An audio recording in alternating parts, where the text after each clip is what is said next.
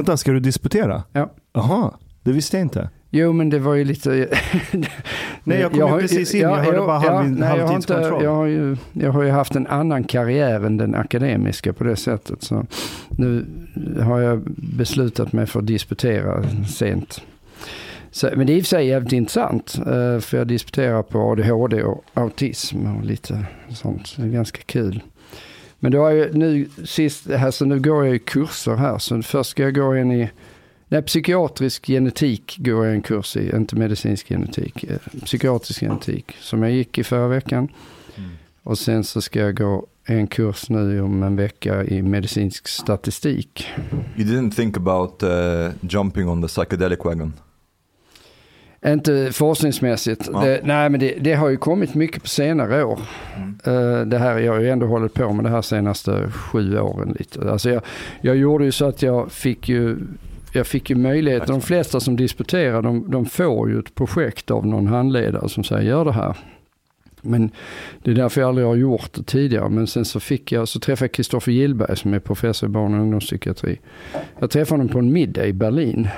Och så började vi snacka och så, så sa han att, ja men varför har du inte disputerat? Så, nej jag har bara fått en massa tråkiga projekt kastade över mig som jag inte varit intresserad av. Ja men hos mig kan du få disputera, för du hitta på ditt eget projekt. Så tänkte jag, men då gör jag det. Och det var sju år sedan ungefär.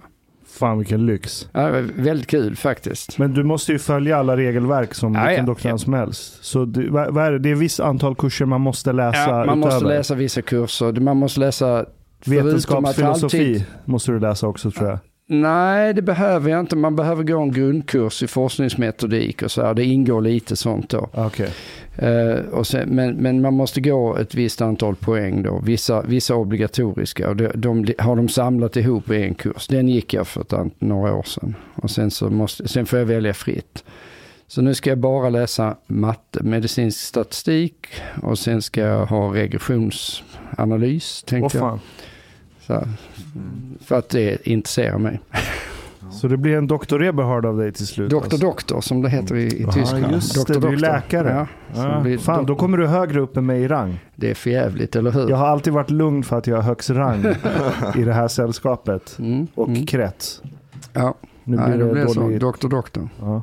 Grattis, mäktigt. Eller Nej, vi får se. Det är, inte, det är inte nu. Nu ska jag ha halvtidskontrollen Ah, eh, i november. har du publicerat något? Jag har skickat in två, två arbeten för publikation. Ingen är ännu så länge publicerad, men de är under... Ja, det tar ett tag. Det tar ett tag, ja.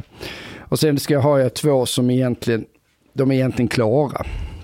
Alltså det vill säga, det stämmer inte riktigt. Jag måste skriva dem först. Men allting, alltså vi har gått igenom vad visar resultat, dragit fram tabeller och Mm. sådär. Så att då är det ju egentligen bara själva skrivandet. Och det är ju det minsta besväret eh, Ja, det som det. jag ser det. Det som är jobbigt är, man, vi gjorde ju den här studien så, så har vi liksom, vi har träffat 170 patienter. Ny, nya sökande på Liljeholmen, där jag var chef tidigare. Och så erbjöd vi allihopa en neuropsykiatrisk utredning. Oavsett vad de sökte för. Mhm. Varför det? För att se hur många som söker för något helt annat men som har ADHD eller autism i botten. Och, så. Men de tror att det är något annat. Ja, ja, alltså de Okej. kan ju komma dit för depression eller tvång eller vad som helst. Men att det är ADHD som ligger i grunden. Ja, det, vet vi, det vet vi inte. Det skulle kunna vara Ja, och det visade sig Ah. att eh, det är första, första studien så är det så att hälften av alla sökande mellan 18 och 25 års ålder på, en van, på vår eh, öppenvårdsmottagning hade ju ADHD. det. Shit. 50 procent. 53 procent för att vara exakt. Det var någon skola i Göteborg, jag kommer inte ihåg vad den hette. Där de hade jättemycket problem. Det var typ 60% som bara gick ut med gymnasiebehöriga betyg eller vad det nu var. Det var en kaosskola. Och rektorn där gjorde någon satsning och på något vänster fick hon igenom, genom att man ska göra en neuropsykiatrisk undersökning på kidsen. Mm. Och då upp, upptäckte man cirka 20 oupptäckta fall av ADHD och Mm. relaterade diagnoser. Och när man handskades, och det här var kidsen som var liksom källorna till allt stök i den här Mm. skolan. Och så fort man löste och de fick vård för det så liksom sköt siffrorna upp i höjden. Det gick från 60 till 85 procent eller någonting med behörighet. Det var helt sjuka Så siffror. hon, Mm. hon dopade sina elever. Exakt. Så fick den bra med betyg. amfetamin. Mm. Ja, det, Äh, det nej, hon dopade inte dem, hon, hon knarkade ner dem. Hon knarkade ner dem. Ja, Eller exakt. knarkade upp dem. knarkade upp dem snarare. Ja. Ja, Nej men det, det är ju, det, det var intressant. Men eh, vi, nej men e- e- ett av syftena med varför vi gjorde den där studien är ju för att nästan hela vården är upplagd så att man har eh, små team som tar hand om det här med ADHD och autism. Det kan ju vara då, en, säg vår, du har en öppenvårdsmottagning med kanske, vad fan, 50 anställda. Och sen har du eh, fyra av dem som sköter det här. Men om det är hälften av alla som kommer till en öppenvårdsmottagning så inser man ju själv att det blir jättelånga köer. Så man kan ju faktiskt dra en slutsats. Det innebär ju inte att halva befolkningen har ADHD. Men det innebär att om du kommer till en psykiatrisk öppenvårdsmottagning så är det rätt stor sannolikhet att det är någon sådan problematik i grunden. Mm. Om du fick gissa, hur stor andel av de som är gängkriminella har någon slags diagnos? Många. Mm. Många har, har, har någon form av... Eh, alltså det, det är ju det som är skälet. Alltså folk har ju, sådana här som har haft synpunkter på att medicinera barn med amfetamin. Alltså det man glömmer är ju att om du har den här typen av diagnos som barn så är ju så att symptomen du har är att du är ofokuserad. Det, det brukar ställa till en del problem på sikt. Men i det korta perspektivet så är det ju så att om du, de andra grundproblemen som du har vid ADHD, det är att du är impulsiv och att du är överaktiv. Om man då tänker att du har ett barn som är jävligt impulsivt, då, då följer man ju minsta motståndets lag. Det blir så här, ah, ja men det här verkar ju spännande och sen så lite sensation seeking på det. Eh, så är det klart att risken att du hamnar snett i ja, yngre tonåren är rätt stor. Om du, och det som medicinen gör är att den tar ju bort, i huv, huvudsakligen ökar den ju fokus.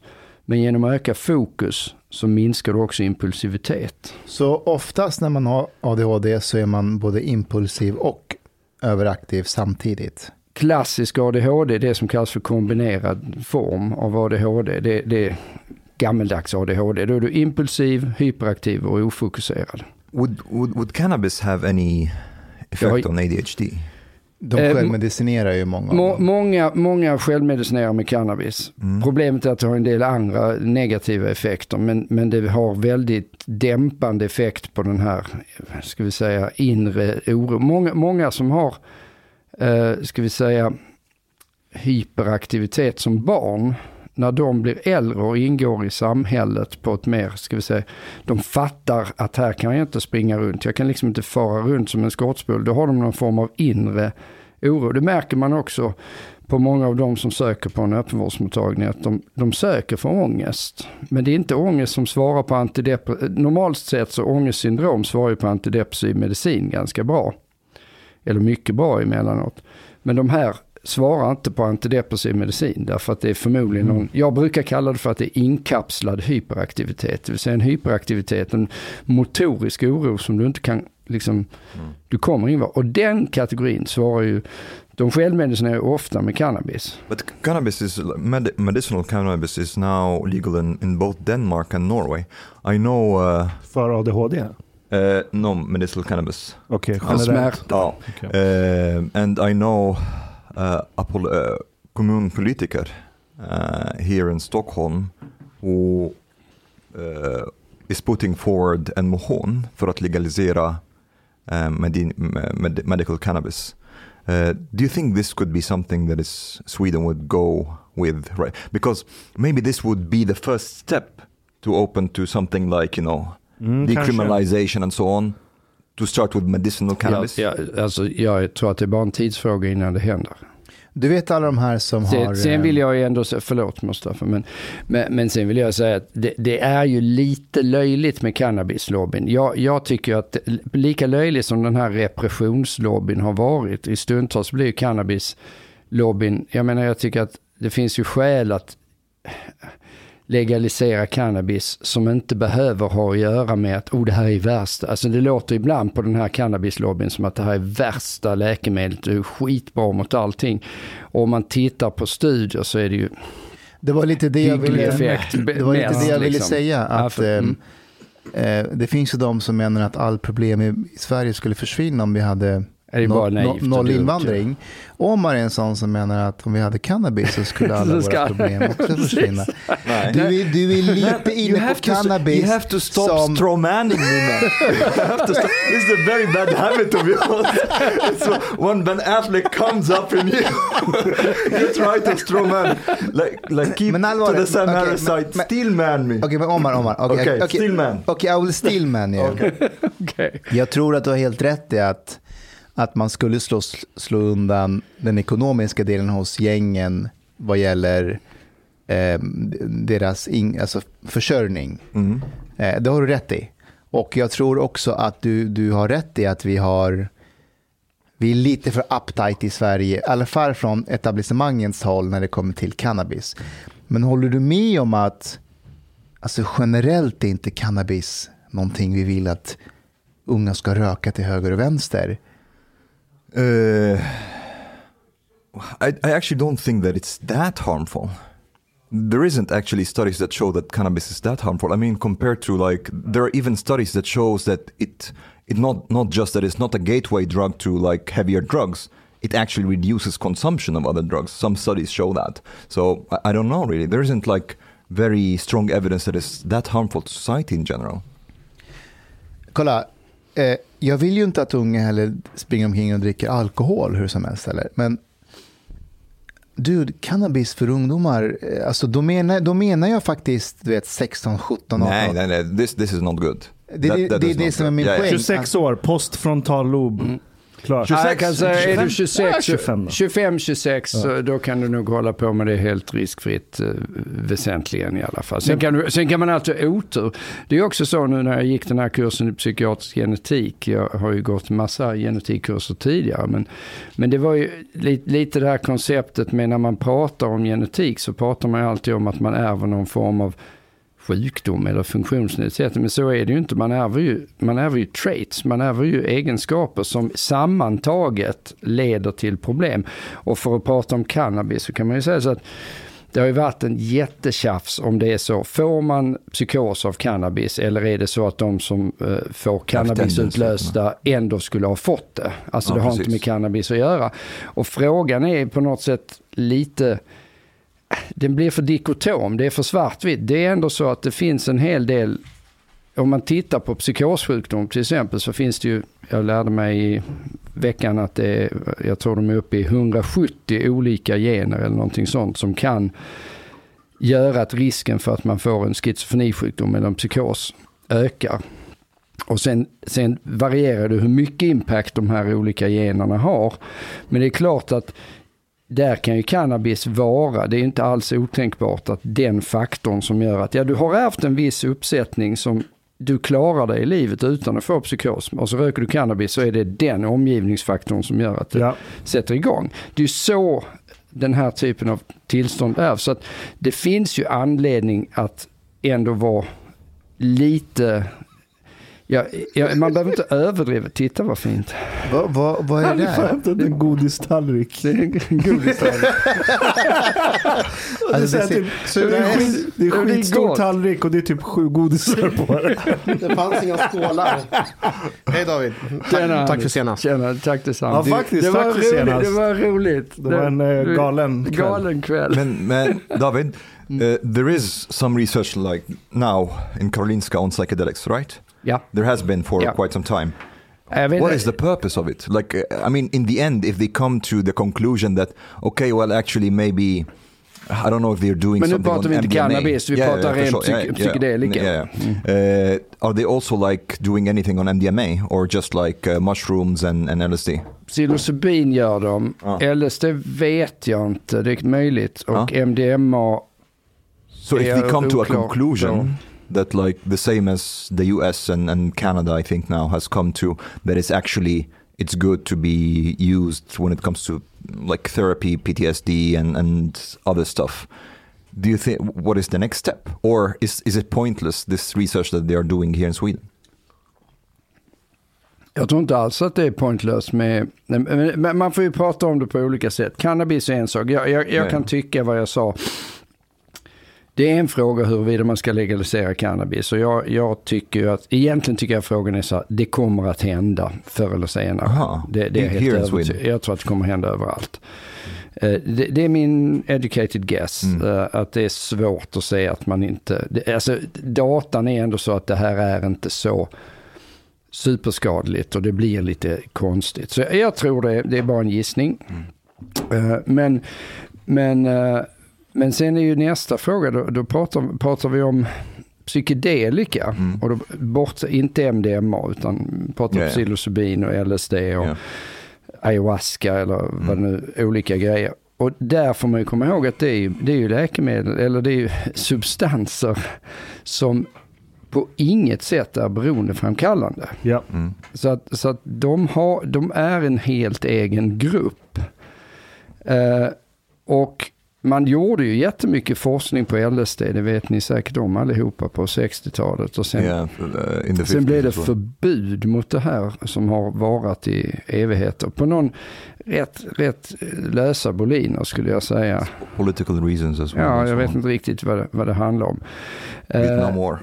Alltså jag vet ändå, eller jag kan spekulera i vad det handlar om. Och det, det är samma anledning som att man inte borde ge medicinsk cannabis till barn med ADHD. Det är för att eh, om du tar cannabis till exempel, inte alla men många, inklusive jag. Det är då de här äh, mörka tankarna kommer fram kring så här, vad fan gör jag med mitt liv?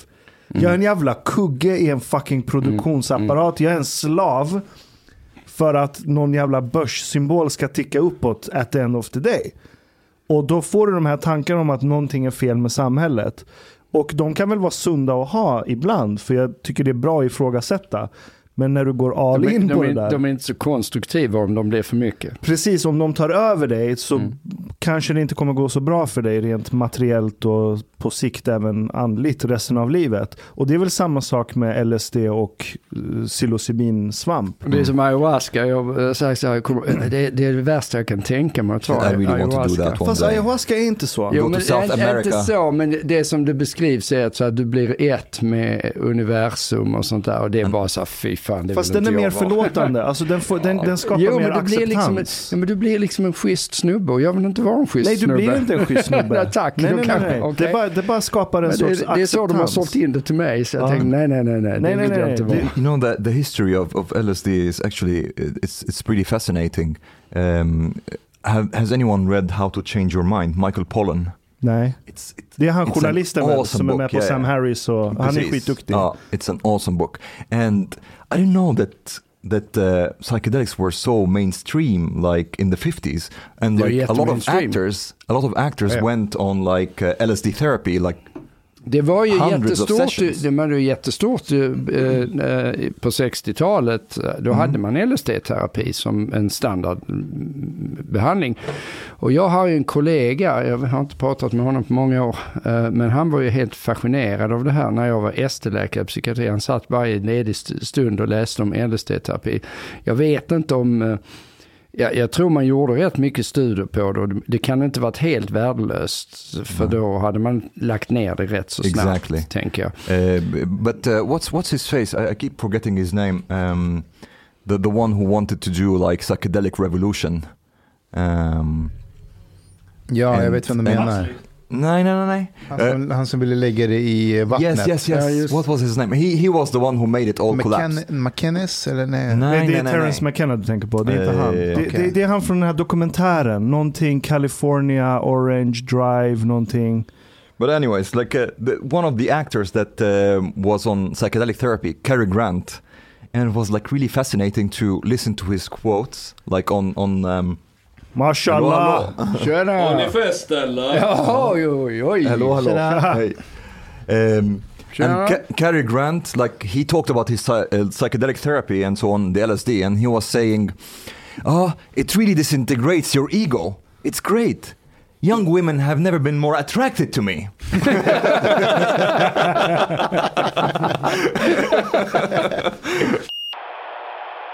Chang kom precis in med en kaffekopp. Kolla vad det står på den. Det står ah, det står kärnkraft på den. En Det- kaffekopp och typ billigaste ginet som finns på systemet och en flaska Schweppes. Det är en bild på Åsa Romson som gråter Ja också. men är inte det? bra? Om man ändå ska blanda Ja, ut ginen, ska, då kan man ju ha vilken gin som helst. Visst är Det rent man- gin gott om Vad det är du? bra gin. Vad sa du? Visst kan ren gin vara gott om det är bra Skitgott. gin. Chang, vad, vad står... Nja. Du tuggar inte nära micken. Du tar bort micken när du tuggar. vad står det på din tröja? Ashkan, vad står det på Changs tröja? Kan inte afghaner läsa? Nej, Skicka att- på Det, SFI. det, står deplor det står deplorable lives matter. Vad stod det? Snyggt. Var ju, Han vet inte vad deplorable är. Nej, kan det man förklara? Det var Hillary Clinton i val, ehm, när Trump och Clinton skulle tävla om att bli president. Så sa ehm, Hillary att Trumps väljare basket of deplorables. Och de, despicable och deplorables. Ja, det, ja så här precis att ehm, det här Hälften, klassföraktet du hälften vet. är det.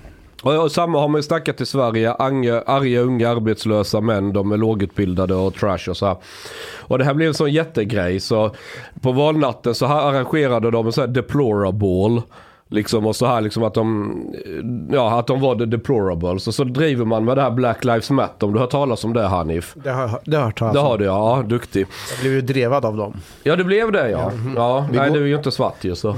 Timothy Leary. Timothy Leary. Ja, just det. Um, ja, uh, Timothy he, he's the Leary. one who made it all collapse Just det, basically just because det. he wanted to take it out of the lab and the university and give it to the people. Det, det, de går alltid lite fully retards. Eh, Men det är ju Arons grej. Han tycker att det hippierörelsen sabbade ju hela det här totalt. De gör det. And I hope this time they, they do it right. Du, nu när du, uh, Chang, du gjorde ju någonting idag på Twitter som irriterade mig en del. Kan inte du berätta? Bra. Ja, det, det gläder mig att du ja, irriterar. jag vet. att- Nej, jag... det- Skicklig imitation. jag, jag, Ta det från början. Vad var det för idiotisk grej Annika fick Strand, för? eller det var en intervju där Åkesson säger att ska han vara med och stödja en borgerlig regering så vill han ha inflytande och de ska få vara delaktiga i regeringen på, på samma villkor som alla partier. Liksom så här. De vill inte vara dörrmatta och så, vilket är fullt rimligt liksom. Det är demokratiskt och ett normalt krav liksom. Då börjar Annika Strandhäll gagga på Facebook och bara att ja, nu är vi här. Nu kräver typ nazisterna att få inflytande i regeringen. Så bla bla bla, du vet hela det för att Sossarna vill ju höja priset för Moderaterna att, att liksom ta stöd av SD. De försöker liksom slå hål på det här ju. Och jag menar att Annika Strandhäll hycklar. För en gång försökte hon få med riksdagsledamot i SD med på hotellrummet sent en kväll över lite vin och annat. Ja, ni fattar. Ja, och det, finns, det finns DM, alltså Twitter-DM hon skrev till dem. Så jag vet att det, liksom, det är ingen bullshit. Utan, jag, Har, känner, har du sett de här DMsen? Jag kommenterar inte mer än så här. Jag vet att det är sant. Vad är ditt problem med att Annika Strandhäll bjuder Nej. in SD till... Det är så eh, här, om hon Nej, på men- fullt allvar resonerar som att det här är nyss-nazister och jättehemska och ska hållas jättelångt borta från makt. Då blir det ett jävla hyckleri om hon samtidigt vill hoppa i säng med dem. Nej, men Ja. va- varför det? Jo, varför det? jo. Man, kan väl Jag väl håller, ligga jag med håller på Chang. man kan väl ligga med nazister utan att man skulle vilja att de styrde? Nej. Hade du resonerat så om Nej. islamister? Om de är snygga? Du är, du är skadad Mustafa. sex. Det är ju sex Okay, bara. okay. I have a question. If if a girl was super hot from Antifa, would you sleep with her? Exakt. Nej. Absolut. Nej. I would. Nej. Alltså, jag, jag, jag har knullat många vänsterbrudar. Jag har ju nästan svart bälte i den sporten så jag vet inte men... Vad fan är det för fel på er? Jag, sä- jag, säger, vänta, jag, jag, animals! jag, Alltså, säger, jag, okej. säger, jag säger som Larry Och du David. också David, du är snart doktor, doktor och du sitter och håller med. Jag men- Ja, alternativ nej. för Sverige. Jag säger som Nej. Larry David. Men alltså, Nej. The jag- penis, Nej. Ja. the penis doesn't care. Jo men du kan The penis just wants to go in. Mustafa, Mustafa, du missar en sak. Du missar en sak. Det här var inte random SD, det är riksdagsledamot i SD och de träffas genom politiken.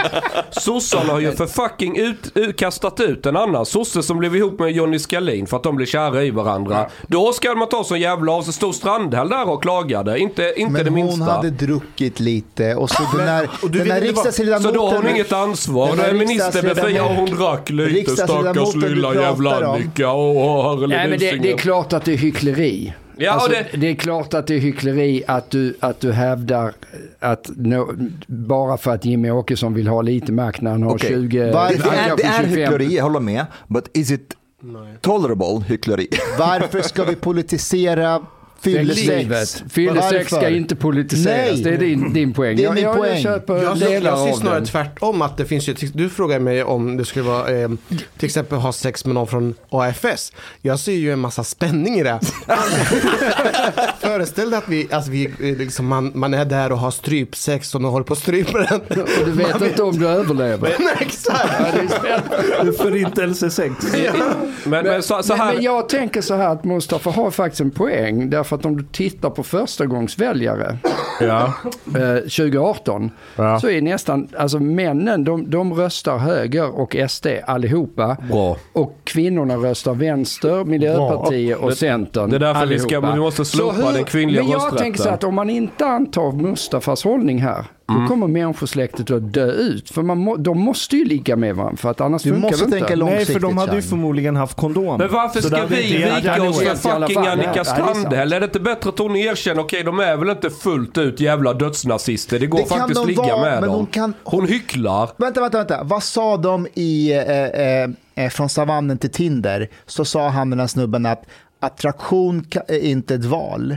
Det man attraheras av kan man inte välja. Men, men det här vet ju alla om. Det innebär Exakt. att när vi har Hon hipstergänget på Låt henne gilla Södermalm. nazister. Okej, jag kan inte eh, välja att jag attraheras av SD, så bli inte, ankl- äh, bli inte arg på mig för att jag röstar på dem eller på nazisterna. Nej, eller vad det är. jag är För inte arg på dig. det, attraktion Rösta är på ju dem. inget val, jag, jag har inget Alltså, ansvar. Seriö- driver ni med mig? attraction. Nej men driver ni med mig? Du kan, du kan vara fullt attraherad av en människa och komma fram till insikten att mm, det här är inte ett bra beslut. Exakt. And then you back the Om fuck off. har, Inte när man är full. Inte om du har taskig impulskontroll. Wait, wait, wait, wait. What about guys who rape while drunk? Okej, vi behöver inte överdriva. Sam Affleck vaknar nu. Sam Affleck, Ben Harris. Shut up Sam. Tog inte i micken. Kan någon ta bort? Jag är fucking halvmet! Nej, det, det, det, den fångar. Jag, jag har en fråga till dig Mustafa. Hur, hur har din dag varit idag? Har du haft en bra dag? Jag har haft en bra dag. Jag har varit ute och promenerat med Ida. Lång promenad. Sen åt vi eh, brunch på Stockholm Brunch Club. Riktigt bra. Den är bra. Jag kan verkligen rekommendera det. Riktigt bra. Och sen upptäckte han mitt twittrande. Mustafa, do you har ever du- eat at home? Det är så här. Mustafa har försökt få med Annika Strandhäll till podden. Ja, det är jag mest han arg är över. jättearg på mig för det. alltså det här Ja, sättet som hade hon på. på väg att säga ja då? Ja. Faktiskt, Det det Och här är sen en kom kritik. Chang och Ja. sabbade allting. Han fuckar upp allt för Det, det är en oss. kritik till alla er. Det det är gäller väl till dig därför med Ashkan. Att ni kan inte hålla på att dissa de personer som vi pratar det om. det kommer jag Nej, men alltså, man kommer, alltså, så här, om ni håller på att förolämpa personer Jag förolämpar inte personer, jag förolämpar deras korkade åsikter och resonemang. Och deras intellekt. Word. Men jag är väldigt intresserad av Annika Strandhäll, varför hon tycker att det här med, med varför hon är så sur på Ivar Arpi. Därför att jag tror inte hon är sur. Men hon är inte van vid män som tjafsar emot henne. Det är vad jag tror. Och hon kan inte hantera killar som, inte, som vägrar spela efter hennes Men hon planer. tänder på dem, är det det du säger? Jag gissar det med tanke på de DM hon skickat till den här Ja, det var SD-killen. det jag menar. Men jag, jag ska inte liksom eh, ge någon sexualanalys av Annika Strandhäll. Hon Nej, det ska vi ja, akta oss för. Men, men jag, jag kan ju bekräfta att hon är nog rätt glad i att ligga. Kommer det där höras? Jag, jag, jag, jag, Det kommer så nog nojig. höras, Ja, ja. snälla, Okej. ta bort. Ta bort chipsskålen. Varför, hämtar du chips till en poddinspelning Mustafa? Det är ditt fel. Jag ska säga varför. Jag ska, Du vill, du vill göra en SD-chipsskål. Jag ska säga varför. För att, för att jag gjorde misstaget, jag utgick ifrån att alla tänkte som jag. Att när man äter chips, då drar man bort micken ifrån sig. Nej, det har du inte gjort. still, still her. gjort det. Okay, but but speaking of Arfi, what did you guys think about this tweet about uh, judar Det var flyr ju bra vi hade en Europa kille där. och Sverige och flyttar till Israel. När vi andra blir attackerade, vart ska vi ta vägen? När majoritetsbefolkningen är Sverige. Uh, Storbritannien eller Frankrike terroriseras. Det finns inget Israel för oss. Vad tyckte ni om det? Vem, vem skrev så? Arpi. Vem annars? Jag, fa- jag, jag fattar inte vad, vad jag- Jag menar så att när svenskarna fördrivs av barbariet, vad ska vi ta vägen? Vi är inget Israel, typ som judarna har och kan fly till. Vi behöver fristad. Vi kan ockupera Åland. Kan, kan du läsa den också så alla skåningar hör? Judar flyr Europa och Sverige och flyttar till Israel. När vi andra blir attackerade, vart ska vi ta vägen? När majoritetsbefolkningen i Sverige, Storbritannien eller Frankrike terroriseras. Det finns inget Israel för oss. Vet du, vad, vet du vad vi gör nu? lite- Jag ringer, jag ringer Arpi nu. Ja, Så får han förklara vad han menar. Jag tyckte det var lite alarmistiskt. Ja, den var rätt. Den var, Affleck? den var, It's, an exaggeration but... Ja. Mustafa, han är på riktigt grinhumör idag. Ja, det det jag tänkte fråga, har du tagit din medicin idag? Har du tagit alla mediciner? Jävlar, har... Vad har hänt? Oj, ändå är du så arg. Inte allting. Eh, alltså en del har ju psykiska problem. bara Vad är- vad är helt av sig själv. Okay, but, but Alltså, alltså det här är... Nu blir Mustafa lite glad. Det, var- det där var lite roligt. Men hur som helst. But, but this tweet is, is a bit of an exaggeration, yes. That I agree on. It's it's an exaggeration. And Men I du think fattar vart han vill komma eller? Ja, jag Yeah, I mean, he, he, it like reflects a sentiment that he wants to, like a feeling, more than anything else, and he wants to say, well, that maybe Swedes will not, will are starting to get uncomfortable in their own country. Basically, this. Mm, I don't think maybe the the comparison to to the Jews was really good, but um, what do you what do you think, Mustafa? Nej, men jag, alltså, jag, jag förstår att, att det finns svenskar där ute idag eh, som växer upp i områden där det inte har varit så mycket invandrare förr, alltså på samma sätt så som det blev under 2015 när det verkligen exploderade på visst sätt, som, som går runt på gatorna där de bor och hör främmande språk och ser, ser människor som de inte känner igen sen tidigare. De har inte vuxit upp med dem. Och ja, det är alltså, Men- men är det det hudfärg är- och hårfärg, de, de, de känner inte igen dem. Och ja, alltså det måste finnas en plats för de här människorna att, att de kan uttrycka att ja, men vi känner inte igen våra områden. But isn't it Ja, men är det, about är the det det det handlar om? För jag uppfattade det inte att, alltså, det här handlade ju om våldsdåd. Ja, det- det- det- jag inte att det är människor som ser ut, inte ser ut som jag. Nej. Alltså så uppfattar inte jag hans tweet, utan att det här är faktiskt, när, Nej, om men- det är så att du blir trakasserad, var Precis. ska du ta Ja, vägen? jag ser inte demografiaspekten i det heller, men jag tycker också det är snäppet överdrivet. För att det, alltså, det är inte så att svenskar som grupp blir dagligen attackerade. Eller mobbade eller får massa fula ord ropade efter sig. Nej, men det, det finns nog, alltså när vi pratar om grov brottslighet så har det har blivit väldigt intimt förknippat med vissa etnicitet eller demografier. Ja, den biten är jag med på. Så är Den det. Så att det jag. har smält liksom ihop på något sätt. Grov Nej, brottslighet. inte, inte om du frågar Jerzy Senecki. Han, han håller Men jag inte säger ju med. inte att, jag säger, jag säger att det håller på att smältas ihop. Vissa kommer aldrig liksom landa i... i Do you think we have a chance to get him on the pod? Jag hade gärna ja, velat ha med något- Jerzy. En sak varför jag vill ha med Jerzy det är att i, här kan han inte springa iväg från frågorna så som man kan göra i 30 ska du låsa minuter. dörren eller hur hade du tänkt? Jag tyckte ni, så lyssnade ni på min och Aron Flams eh, reaction video som inte blev en eh, video På- på Jerzy? podd. Nej, på Cissi Wallin. Cissi Wallin? Nej. Anders Holmberg hade ju 30 minuter med Cissi Wallin. Ja. Men den finns bara för Patreon sen. Men, men den kommer en förkortad version. Jag tyckte själv det var ganska kul. Alltså Ja, hon jag- jag- ägde ut Anders Holmberg. Alltså om vi det? nu säger att Anders Holmberg ägde ut Morgan Johansson. Ja. Det här var the other way around. Vi kan Jag, tycker, säga. jag, jag tycker det var Ja. som med Anas Khalifa också på Anas, 30 Khali- minuter. Anas Khalifa ägde ju Ja, ut eh, ja. Anders Holmberg totalt. Jag, jag såg er eh, reaction-video på um, Från savannen till Tinder. Just det. Den var jävligt bra. Ja, tack. Det, det, rent tekniskt sett var den ju ganska usel. Men det var... But, but Informationsmässigt Vi, ja, vi bra. spelade in fyra avsnitt och vi, det blev liksom ett och ett halvt. but what were your critique? What was your critique about it? Or Om vilken? Cissi Eh, Wallin? nej. Nej, nej från Eh, från Savannen till Tinder. Ja, men den är ju alldeles, den är ju jättegrund och det slutar med att, vad heter hon, uh, Yvonne Hirdman får sista ordet och Agnes Wold står där och snackar en massa dynga. eh, som är helt emotsagt egentligen. But, but isn't Där it, hon uh, står, alltså det är helt fascinerande. Det här är ett program om bio, biologi och hur bi, eh, alltså biologi påverkar kön. Eh, och Agnes Wold säger, ja, jag är ju biologist, säger hon. Eh, och som biologist så måste jag varna för biologi. Det, att du det ger ett reagerade vapen. jag också på. Ja, det, det, det är helt bisarrt. Och att hon får säga det här helt omotsagd, i princip omotsagd. Det är bara Belinda som hummar lite. Istället för som, det här förlagen till den här serien är ju Hjärnevask, eh, den norska serien. Där det är så att när någon har sagt något sånt som Agnes Wold säger i det avsnittet. Då kommer det ju en forskare som, liksom riktig forskare från USA eller Storbritannien och kommenterar det här efteråt. Men hon står ju omotsagd. Och hela scen på fyra program avslutas med att först får Agnes Wold sista ordet.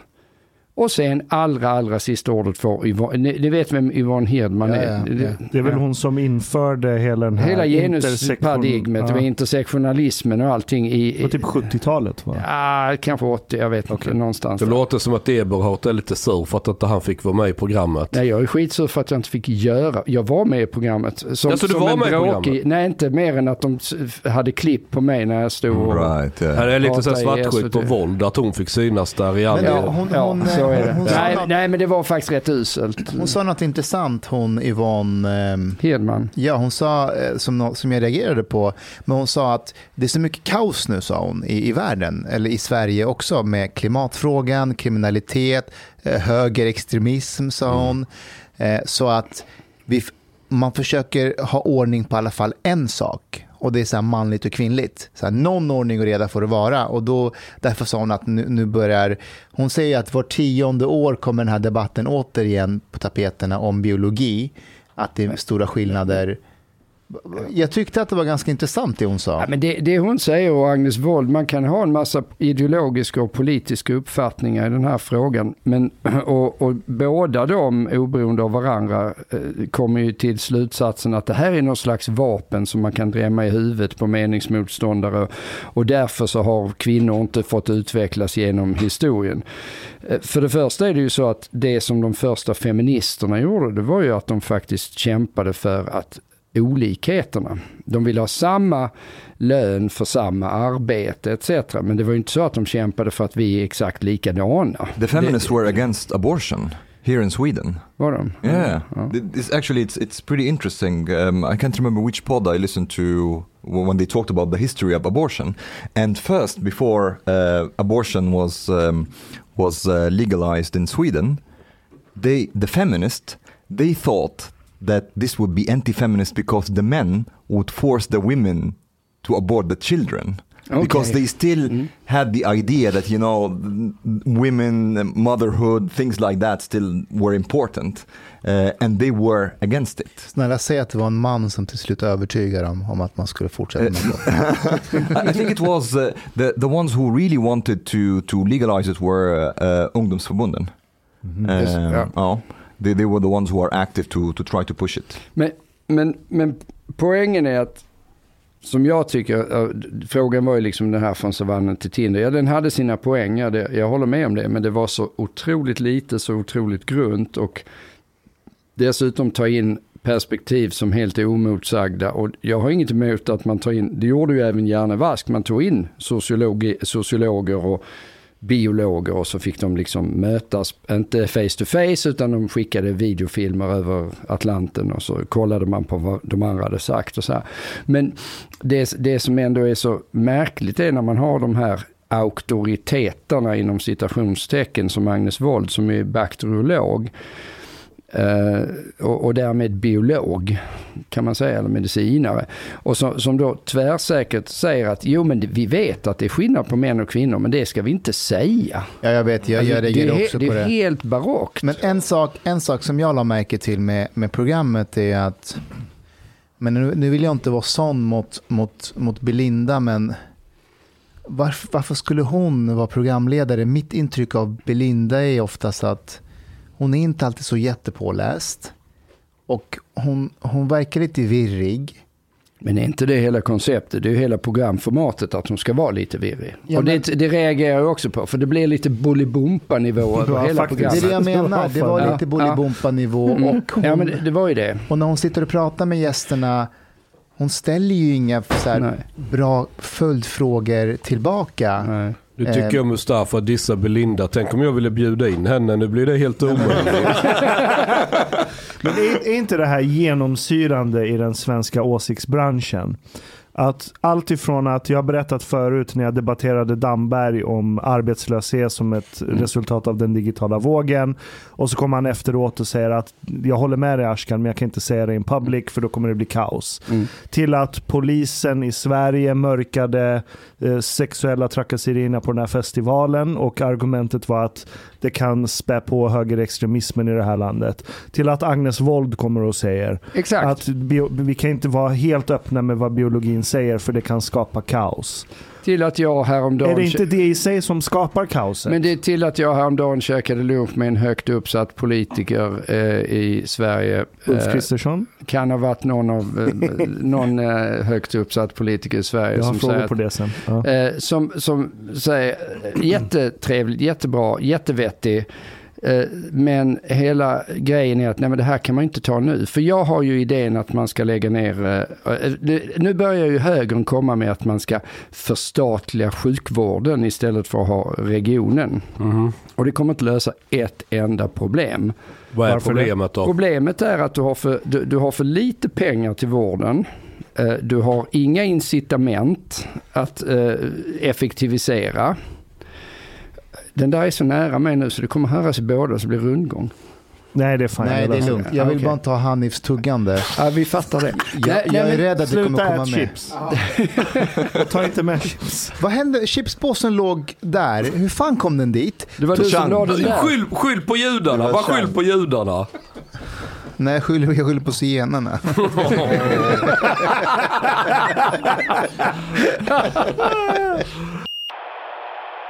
Varför löser inte det problemet Där- att förstatliga sjukvården? Därför, eh, därför att eh, det är... Nej men, nu ska jag bara eh, formulera, jag blev, jag blev distraherad av Mustafa här som började att peka och. Eh, nej men det, det löser inte sjukvårdsproblemen därför att det är för ineffektivt. Alltså jag jobbar i, i sjukvården, ingenting, alltså det finns inga incitament. Det är jättesvårt att få folk att överhuvudtaget träffa patienter för de har ingenting att vinna på det.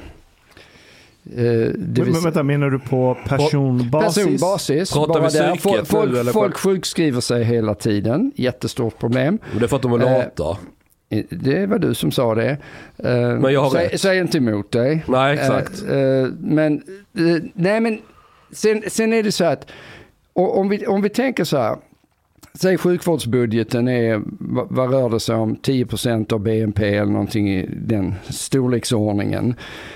Men all vård blir dyrare, folk har högre och högre krav, medicinerna blir dyrare och dyrare. Då försöker man reglera det här genom att tvinga läkare eller olika mottagningar att förskriva så billiga läkemedel som möjligt. Man byter ut läkemedel, jättebra, fine. Det är bara det att till exempel ta ADHD som vi pratade om tidigare. Då är det så att det finns ett läkemedel som heter Elvanse som är svindyrt, som är mycket bättre än Concerta som är billigt. Och den ligger under patent då eller? Så det Ja. finns inga generika? Nej, det finns inga generika, så du, kan, du måste skriva ut Elvanse. Men det är mycket bättre. Mm. Och det innebär Du måste att skriva du, ut du har ju till exempel en mottagning där jag tidigare var chef, men inte längre. De har då fått ett nytt avtal att mottagningen ska betala för det eh, läkemedel de skriver ut. Jaha.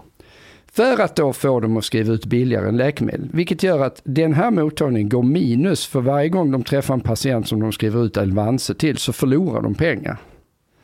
Fattar ni det incitamentet? Det, det, det blir ett jättekonstigt incitament. Och sen så tycker man att man ska lösa, länge var ju problemet med offentlig vård att man eh, folk Måste du vara träffade med i den här alldeles- podden? Varför är du med? Ja, jag, jag blir inbjuden. Nej jag skojar. Han har pratat till Hanif. Ja, jag vet.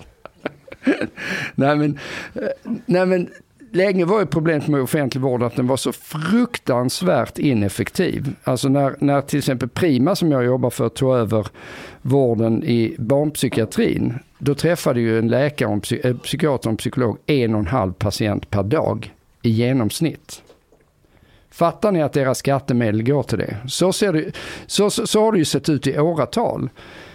Och sen det som, det som händer sen när man då ändrade så att man hade privata utförare. Det var ju så att ja, men då, då kan du sätta någon form av villkor där. Du, du har ett, ett avtal som säger att det här, företaget kommer ju gå i konkurs om man träffar en och en halv patient per dag. Så då började, ökade ju det här ganska markant. Om vi tar psykiatrin som jag kan bäst som exempel så ökade det till upp kanske fyra patienter per dag, någorlunda rimligt.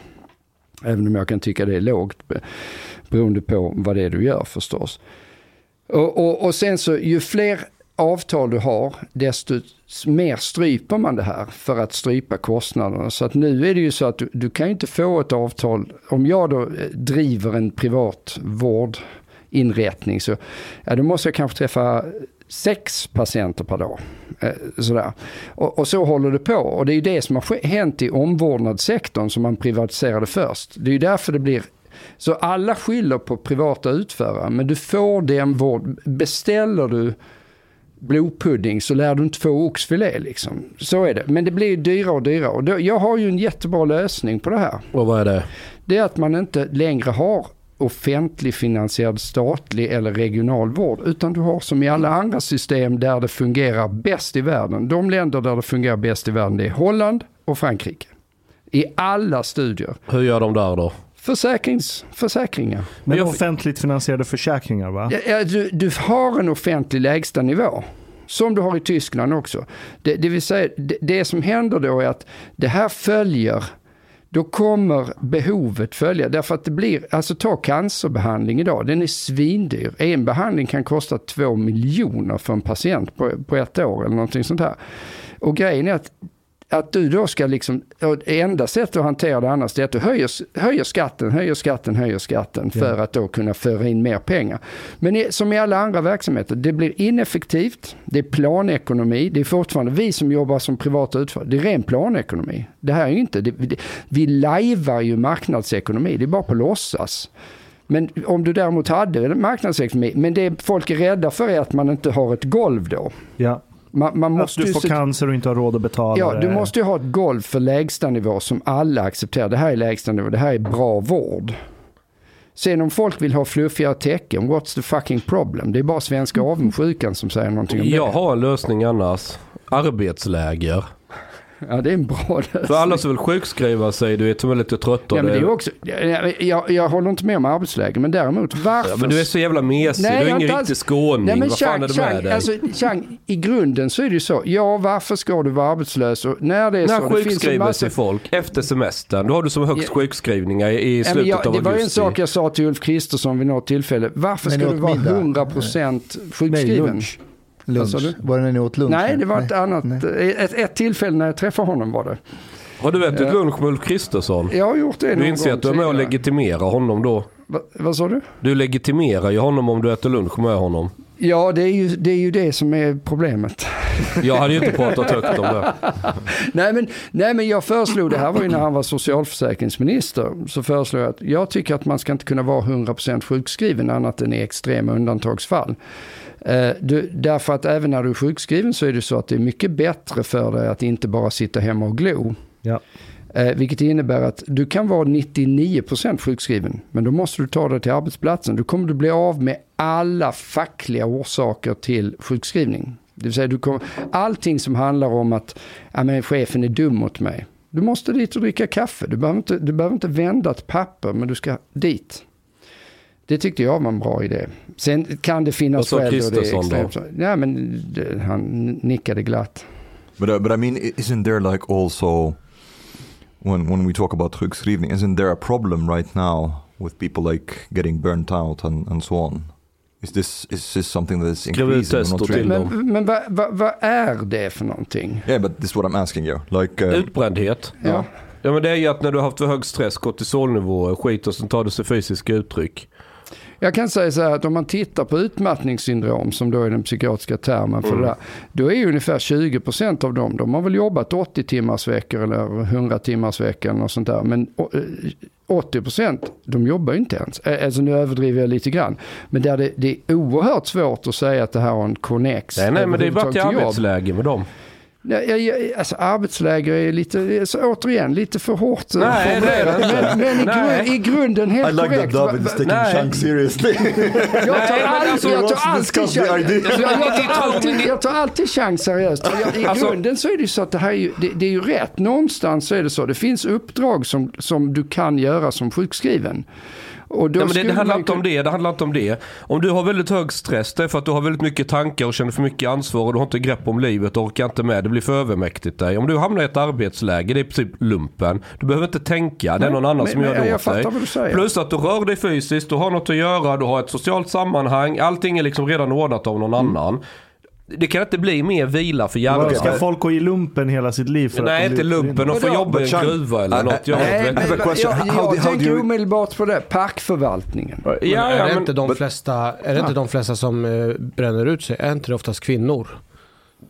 Statistiskt sett så är det 80% Alltså det finns ju en kvinnor. skillnad när det gäller alla, ska vi säga ångestsyndrom och depression och så mellan könen. Den- är ju påtaglig. Det är ju ungefär dubbelt så vanligt med deprimerade tjejer jämfört med deprimerade killar. Och är det inte så att det är de som tar oftast är eldsjälar och tar väldigt mycket ansvar som går in i väggen? Alltså, det är inte min hundraprocentiga bild att det är så, utan, utan det, det varierar ju väldigt mycket. Det är också återigen problemet med psykiatriska diagnoser, att det är, ju- det är ju symptom. Så orsaken tar man inte riktigt hänsyn till. But- Även om det heter utmattningssyndrom så tar man inte hänsyn till att det verkligen är så att du är utmattad. Utan du presenterar ett gäng symptom som man då kallar för utmattningssyndrom. Okay, but, Men but, orsaken till det kan ju variera jättemycket. but, but to summarize, you think still it's a, it's a real thing, utmattningssyndrom? Is it or is it not? Det finns på riktigt. Ja, men alltså, Låt mig svara på den på två sätt. Man kan säga så här. Det finns en subgrupp av de som har utmattningssyndrom som har jobbat exceptionellt mycket, tagit exceptionellt stort ansvar, kanske både hemma och, och, och eh, på jobbet. Och som helt enkelt upplever någon form av liksom krasch. Det, där tycker jag, den gruppen är ju ingenting att snacka om.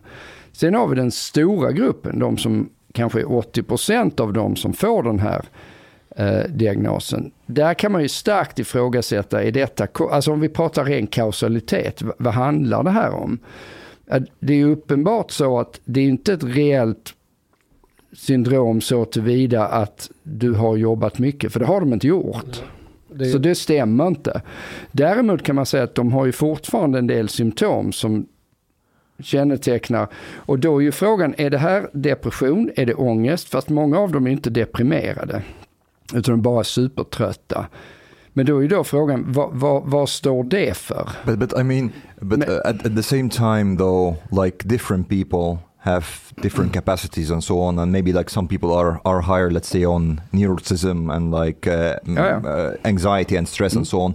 So maybe they have not worked 80 hours per week, but at the same time they are really their their capacity is really below that, or they get they are much more sensitive or fragile in that way that they they Så, also så är det ju. Så är det ju. Alla, alla människor har ju olika sårbarheter för, för både arbetsförmåga och eh, emotionella påfrestningar etc. Så, så det, det råder inget tvivel om att... Men så därför är det jättesvårt att säga att det här finns inte. Jo, det finns ju uppenbarligen. Det är samma sak som om man tittar på Folkhälsomyndighetens enkätundersökning som jag tror vi pratade om senast. Den här folkhälsoenkäten, jag tittar på Ashkan, han ser väldigt... Ashkan älskar han enkäter. älskar enkäter. Men, men, men den här är ändå en enkät som är lite intressant, även om den då står för de som har svarat på enkäten. Det är så. Men, men om vi då tänker att det är ungefär samma människor som svarade på enkäten 2013 som 2018. Och det har inget tvi- svårt att Ja, men säga. där till. finns nog en... eh, Det Ja, över tid om du undersöker samma personer Ja, så kan så- finnas Vad kallas det? Kohortanalys? kohortstudie. Ja. Nej, så, nej, nej men, men då, är det så att, ja, det är inte samma människor där, för det här är i samma ålderskategori. Men de, de fann ju att subjektivt definierad svår psykisk ohälsa ökade mellan 2013 och 2018 i Sverige för kategorin 16 till 24-åringar. 16 till 24-åriga tjejer eh, så var det dubbelt så många 2018 som ansåg själva att de hade en svår psykisk ohälsa jämfört med 2013. Do you think social media could be playing a role in Exakt. this as well? Jag vet, de anser själva att de har det, Ja. men, de har inte kliniskt... Eh, Det tar ju inte den här enkätundersökningen hänsyn till, utan det här är deras subjektiva värdering. Jaha, ja, Eh, ja. Men, men, men jag tycker att det är jätteintressant och det är klart att man måste fundera på... So, Men en förklaring kan vara att ja, men det var jobbigt att gå upp idag. Åh nej, någon var dum mot mig i tunnelbanan. Nej, men jag, jag jag, har, jag, har, jag har marxistisk input på det här. Arbetsläger. Nej, nej vänta. Uh, you call yourself libertarian. I don't, I don't get it. Ja, alltså jag har en annan teori också. Eller, Låt Ashkan! Okej, okej. Go Ashkan, go. Nej men vet du Hanif. This time, go Nej, ahead. men Hanif, kör. Kör. generös Nej, men, idag. eh. Det, det, det du pratar om det är att själva arbetsbelastningen är ju en sak. Men det är ju, är det inte så att det, arbetsbelastningen på jobbet är en sak. Belastningen i hemmet är en annan sak. Och du har egentligen svårt att återhämta dig någonstans. Och när pressen är för stor, det är då man eh, ballar ur. Men om, om du hela, du kan ha en hög arbetsbelastning, men om du har hela tiden en ventil där du kan återhämta dig, då är det aldrig något problem. Så är det. Det ser man ju också på de undersökningar som är gjorda på de med utmattningssyndrom. Att de inte, alltså det, det är, alltså riskfaktorn är ju inte att ha bara mycket på jobbet utan Mm. att du har aldrig tid för vila. Det vill säga då, eh, jag brukar skoja om det när jag har hållit föredrag. Jag säga, värsta, värsta jobbet du kan ha. Det, det är inte bara nämligen att du inte får vila, det är också att du alltid gör fel i jobbet. Alltså hur du än gör. Och då brukar jag säga att de värsta är de som är mellanchefer för de kan aldrig göra rätt. Är du mellanchef så gör du på ett sätt så kommer arbetsgivaren bli förbannad på dig. Gör du på man inte- motsatta sätt så blir, så blir arbetstagaren förbannad på dig. Så du kan liksom aldrig göra rätt. Men här, här kommer den marxistiska inputen som Okej. tangerar exakt Ja. det här. Jag har varit, Take ut, two. yes, jag, jag har varit ut, utbränd. Det, det var sjuka symptom. Jag har berättat det förut för några Du blev blind på ena ögat. Jag blev right. blind på ena ögat vid vissa tillfällen, tappade synen, fick eh, yrsel, utomkroppslig eh, upplevelse, jättekonstiga symptom. Det Han var var helt sjukt. inte hög. Nej, det var jag inte. Jag var inte det. Eh, och det så här, jag ser två förklaringar till det. Ett, jag höll på att doktorera och driva ett eget bolag med några kompisar och jobba för en annan startup samtidigt. Hur många timmar i veckan jobbar du? 100 procent. Alltså i hela min vakna tid. Mm. Och jag brann för de här grejerna. Mm. Så arbetsbelastning var en aspekt av det. Men på en av de här platserna, eh, det var den, eh, bolaget jag jobbade för. Mm. Där så upplevde jag enormt mycket det som Marx kallar för alienering. Och ni vet, om ni har pluggat på universitetet och så går ni ett program, säger vi så här. Jag går det här programmet för att det här är yrket jag vill ha. Mm. Och så går ni det här programmet, men längs det här programmet så dyker det då och då upp en kurs. Där ni tänker så här, fan har den här kursen med mitt framtida yrke att göra? Det här är helt orelaterat. Jag fattar inte varför jag måste gå den här kursen. Och så sitter ni där dag in, dag ut i en, två månader och läser in massa skit som ni vet är helt irrelevant för er utbildning.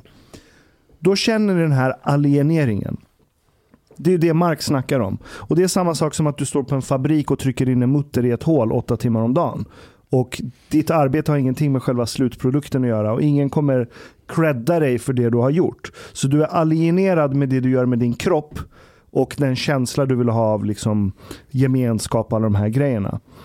Så okej, arbetsbelastning kan vara ena aspekten, men jag tror också att det är väldigt många idag som är extremt alienerade på sin arbetsplats. För att det finns Och i, så... hela, och i hela samhället. Yeah. Hela så samhället, för det är det den finns- viktigaste frågan av allt. För det Alltså, finns så många bullshit-jobb. Det finns så Det- jävla många bullshit-jobb Jag, jag idag. kan ju säga, min ny krönika som förmodligen har kommit ut när det här sänds, för jag vet inte när det sänds, eh, men som i fokus.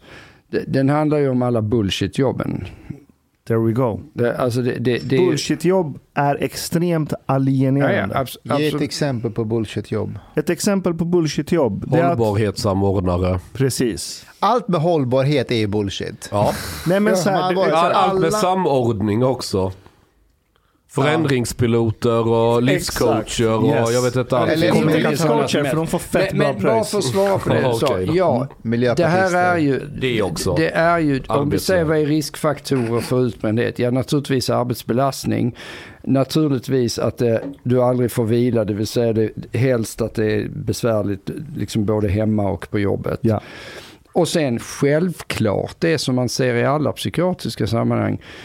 Social sammanhang, eh, avsaknad av socialt sammanhang och någonting som jag tror är enormt väsentligt i det sekulära Sverige, det vill säga en total känsla av meningslöshet. Partly that, but also like speaking about alienation, eh, can it also be because Sweden is in one way extremely collectivist and in one way extremely individualistic, and it has, I would say, still high degree of individual isolation. I think isn't it Sweden like the the country with the most single households? Ja, Eh, I- Stockholm, Stockholm är ju 52 procent av hushållen. Jag tror hela Sverige I think är I think so. Ja. Yes. Vi är Eh, världsmästare på det. so I wonder also Men because det är ju we för are- att jag hörde på ert avsnitt där, det är ju för att alla 35 och 40-åringar till exempel i Italien och Mellanöstern, de bor kvar hemma. Så det är inte single De är household. stolta över det. Exakt. but but but we still we are still very evolutionarily tribal people and we need a tribe a community and, and so on in order to be to thrive psychologically or, or or to be stable at least i think so. Uh, could that be also contributing a little bit to that? Ja, absolut. Eh, se- Sen finns det ju alltid de här, eh, vi började ju prata om det här med, med, med de egenskaper som, som skiljer människor åt, att vi har olika sårbarheter i det här.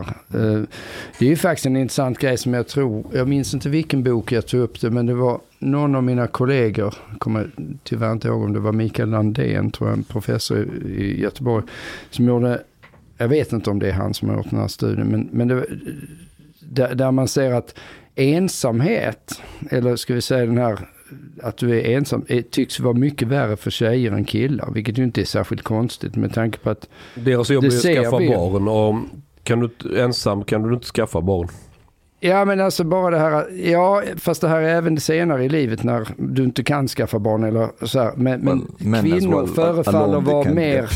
Vilket är ju egentligen i linje med sociala att djur. kvi- kvinnor är på gruppnivå mycket mer sociala än män. Så det är jobbigare för Dessutom, en kvinna att vara eh, Kvinnan har ju två jobb. Det är att stå vid spisen och vara i sängen. Och om du inte har någon att laga mat till, du är ensam, då finns ingen mening att stå vid spisen. Så att det går ju emot deras biologi liksom. Gud skapade ju dem av en anledning. Hanif, Da, David, säg David är, det inte, är det inte egentligen att i... David, är det inte... balance David, too much chunk a bit now go Hanif Hanif brukar flytta... go five minutes or something balance this out Hanif, du har ordet. Varsågod. Alltså Mustafa, du är mycket bättre moderator än någon jag känner till att du har träffat. Måste jag säga. Du är skicklig jämfört. David, handlar det inte om att eh, kvinnor på, på gruppnivå är mer omhändertagande? Och det Jo. kanske är på biologisk nivå så ska de också ha barn och vara omhändertagande. Men inte om man är... Om Var man det inte det jag sa nyss? Nej, vi De ska ska- laga mat och ta hand om mannen. Det är, att laga mat är väl att ta hand om. För en någon? sak som jag har tänkt på det är till exempel när man, eh, när jag är ute och, jag älskar hundar. På tal om... På tal om- kvinnor.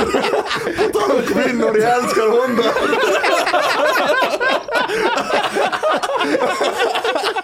Men jag, har, jag har bedrivit självstudier när jag är ute och promenerar och jag ser att det är betydligt hund, fler, eller? betydligt fler kvinnor som har hundar än män. Och jag tror och framförallt att det, det finns ett väldigt starkt behov av att vara tillsammans med någon och omhänderta någon annan. Typ, om har man inte det här så blir det en hund. På, på gruppnivå har du ju rätt. Det, det, det, det är ju så. Eh, och det är återigen för att komma tillbaka till från savannen till Tinder. Det är det där som inte riktigt framkommer i den serien jämfört med hur det är till exempel i Hjärnevask där, där det här framgick supertydligt. Att även alla de skil, biologiska skillnader vi pratar om, de är självklart på gruppnivå. Även om de här grupperna skiljer sig väldigt lite åt, och det har jag tjatat om tidigare förra gången jag var här tror jag, så syns det jättemycket i svansen på normalfördelningskurvan, för där blir skillnaderna mycket större. Men, men det är ju det här som gör att saker och ting inte går att jämföra mellan män och kvinnor rakt av eftersom vi skiljer oss lite åt. Kvinnor är mer sociala på gruppnivå, mer verbala, mer omhändertagande, män är mer tävlingsinriktade på gruppnivå. Män har en plattare normalfördelningskurva, det innebär att det är fler idioter och fler genier. Eh, och, och färre kvinnorna är mer i mitten. Kvinnors normalfördelningskurva generellt Den är sett mer ihoptryckt mot mitten ja. Exakt. Och det ger jättestora skillnader för många saker i samhället. Och på samma sätt så är, så är ju män på gruppnivå lite mer systematiserande, mer sakorienterade och så. här. Och det ger också skillnader som inte spelar så stor roll för de enskilda individerna. Men det är det här som de här Agnes Wold och de vi pratade om tidigare, bara så här, nej men det här ska vi inte prata om. Men Jag det är helt idiotiskt för då kommer du landa i det här Annie Lööf-snacket med Jordan Peterson att Ja. Oh, that was that was an epic. Det var uh. Eh, Det var Nej men då kommer du jävla landa i att det, det, det är lika utfall som gäller. Fast det kommer inte bli lika utfall. But do women like have also on group level? Um, are they are they more social because they have more need for that uh, than uh, compared to men? Det är Um, jättesvårt att svara på om det är så att, ja, alltså de har ju mer behov sett till, ur ett evolutionärt perspektiv så är det ju uppenbart att en kvinna som blir gravid är ju satt ur spel i två, tre år. Hon behöver Lätt. ett starkt och Hon socialt kommer ju behöva ett socialt nätverk runt omkring sig. En man behöver inte någonting. Men du, Evolutionärt på savannen. Så, så är det. David, det, Och det är klart att det här påverkar genetiken. Det, det påverkar ju hur vi selekterar oss fram genom, genom livet. Och vår biologiska maskin är ju inte förändrad ett skit de senaste i alltså modern tid och då pratar vi sen Jesus Kristus eller ännu längre tillbaka. Ja, men- det, det är ju inte det är skönt att du tror på Jesus i alla fall. Ja, Men- jag tror att han kan ha funnits. I alla fall, en sak undrar jag rent evolutionärt. När tjej, om det hade, om det hade varit tjejer i detta rummet nu och en tjej skulle gå ut på toa eller något. Då skulle de andra kvarvarande tjejerna snackat skit om den tjejen som lämnade rummet. Du Och sen pratar om toxisk femininitet jag bara pratar om hur tjejer är. Toxiskt eller ej. Men, Men om Mustafa sant? skulle gå ut ur rummet, vi skulle inte prata skit om honom för det. Vi, Vi skulle säga det rakt in i exakt, face. Exakt. Och, Det är ju det jag gjorde med Hanif när jag skrek på honom framför honom. Jag, jag ber om ursäkt Hanif, det var lite hårt. Hanif är ju en tjej så att... Nej men sluta, det var, det var dumt av mig. Men vad skrek han på dig om? chips. Jag, jag skrek något dumt till honom. Om chips. Okay, but men, men varför är tjejer och killar olika på det sättet? Varför är tjej, alltså det, det, här är så, det här var ju det jag hade den här diskussionen i Hur kan vi med den här Attila Jolda som blev så otrolig som Ashkan satt och tittade på. Tror jag. Men, men han blir ju så provocerad av att Navid Modiri pratade om eh, att om det nu finns toxisk manlighet, finns det inte en toxisk kvinnlighet? Och Attila Joldas blev väldigt provocerad av det här. Jag tänker på Annika Strandhäll igen nu när du pratar om toxisk kvinnlighet. Men, men, nej, men jag menar, det är också en sån här sak, om man nu ska prata om, om, om hur vi är och om vi nu ändå köper det faktum att på gruppnivå så är kvinnor och män lite förskjutna i normalfördelningskurvan. Lite. Okej. Ja, ibland är det mycket och ibland är det väldigt lite faktiskt. Fast det gör ändå stora skillnader i, i svansen på normalfördelningskurvan. Den sista percentilen. Ja, i sista percentilen så blir det jättes, jättestora Mm. skillnader. Men, men, men om man då säger att ja, det är ju uppenbart och din fråga är så varför är tjejer så? Ja, alla tjejer är naturligtvis inte så, men på gruppnivå så, så är det så att toxisk manlighet är förmodligen att eh, psykopaterna som jag pratar om hela tiden, som är helt eh, empatilösa, har noll samvete överhuvudtaget, totalt eh, skrupelfria lögnare. Det är en toxisk manlighet som slåss och har ihjäl folk. Och toxisk kvinnlighet är ju precis det du är inne på, det vill säga att någon form av manipulation, agerande, lite emotionellt utpressande. Så det, det, det är den percentilen som är värst där. Vad gör man med en tjej som är sån? Ska man slå henne på käften eller hur? Eller arbetsläger, eller vad, vad, vad gör man?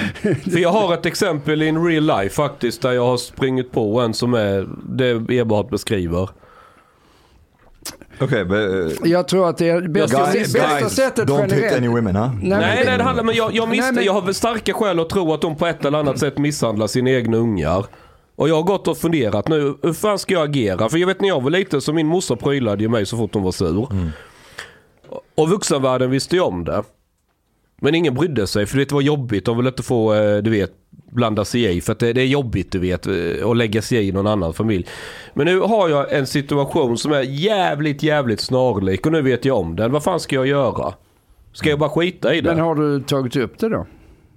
Med den här? Så in i helvete. Jag har pratat med folk runt omkring och de bekräftar Med min... henne?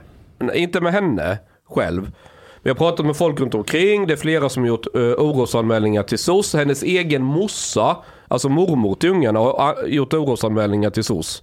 För att hon är orolig över ungarna. Och de bara skiter i det. Alltså myndigheterna de är totalt, nej det är ingenting vi rör, vi bryr oss inte. Chang, jag har men en hur fråga till kommer det dig. sig? Det är ju jättekonstigt. Varför Ja men det är de? Sverige. Det var, var, när jag växte upp, vad fan morsan prylade nästan halvt ihjäl med lillebror. Så det var ingen som brydde sig. Alla visste om det. Eh, Vi har ju känt varandra nu i åtta månader ungefär. Ja. Nio månader. Ja, lång Och, tid vi gått eh, igenom. Jag har tänkt väldigt mycket när vi pratar. Mm, och vad känner du? Och framförallt när det kommer till kvinnor Mm. så känner jag att du, du har en förakt. Du har, ett, du har en aggression. Jag vet inte om det är en dold aggression eller det liksom... Döljer jag något Nej, du döljer inte. Och, Nej. väldigt, och då tänker jag så här. Är det kopplat någonting till din barndom? På riktigt? För att, eh, och jag, kan vara. Ja. Jag, har sett, jag har sett hur kvinnor kan vara elaka och de kan vara elaka på ett sju resor värre sätt än vad killar någonsin kan vara. Alltså när vi pratar vi mobbing, pratar vi hur man behandlar ungar, pratar vi om liksom... De är inte, en kille som är sur på mig, ja men han ger mig en smäll på käften och sen är vi kompisar. Det är ut, utagerat. En tjej, om hon ska jävlas med mig då kommer hon köra som Cissi Wallin, anklaga mig något för, liksom, du vet hon ska förstöra dig socialt och du ska vara brännmärkt för tid och evighet och historieböckerna. Jag kom precis på att du är ju spegelbilden av Agnes Wold och dem när de säger att det finns inga skillnader mellan män och kvinnor. Mm. Du säger ju att det finns, det är bara skillnader Nej jag säger inte att det och bara kvinnor. Vet du vad det roliga är? Jag och Agnes Wold är jävligt bra polare. Är ni Ja, hon det? är jättetrevlig. Ja, jag hade ja, alltså, med vi henne är i min bra podd. Hon är supertrevlig. Jag var ju på eh, föreningen Grävande Journalister. De bjöd in mig att jag skulle liksom stå på scen och debattera med andra fiender. Och Janne Josefsson och så. Ja, då var ju Agnes Wold där ja. Hon blev så jätteglad att se mig. Vi satt bredvid varandra och snackade. Hon har ringt till mig ibland också och bett om råd. Vi har pratat någon timme i telefon och så. här. What the fuck is happening? Så Agnes är en jävligt skön människa. Ja, men det, det är ju så att om du, ska, om du ska vara på löpet i Aftonbladet och Expressen en gång i månaden som hon varit senaste tio åren, då måste du vara en trevlig människa. Ja, så är det. Så det, det, det är ju det som är problemet. Hon är ju en trevlig människa. Det är ett problem att hon är trevlig. Nej, men, jo, men det är ju ett problem eftersom om hon ju säger sådana saker som hon sa i det här från savannen till Tinder. Att, att hon faktiskt döljer hur saker och ting. Och, och det erkände hon ju själv. Att hon döljer hur saker och ting ligger, ligger till. Fast döljer hon det verkligen då Har egentligen? hon erkänt det? Hon sa ju det, det var ju det som både jag och Mustafa reagerade på. Mm. Hon säger så, ja men det är klart att det är skillnad på män och kvinnor, men det är ett vapen som vi sätter i händerna på männen och det får vi absolut inte göra. Så att ungefär it, tyst, kind of. tysta ner det här. Men hon, Då- har, hon har ju en viss liten poäng där, för vi, vi pratade ju om det här när du var här sist, att det finns ju män där ute som är säger att jag har jag- satt, Sam Affleck. Jag lyssnar, fortsätt. Varsågod.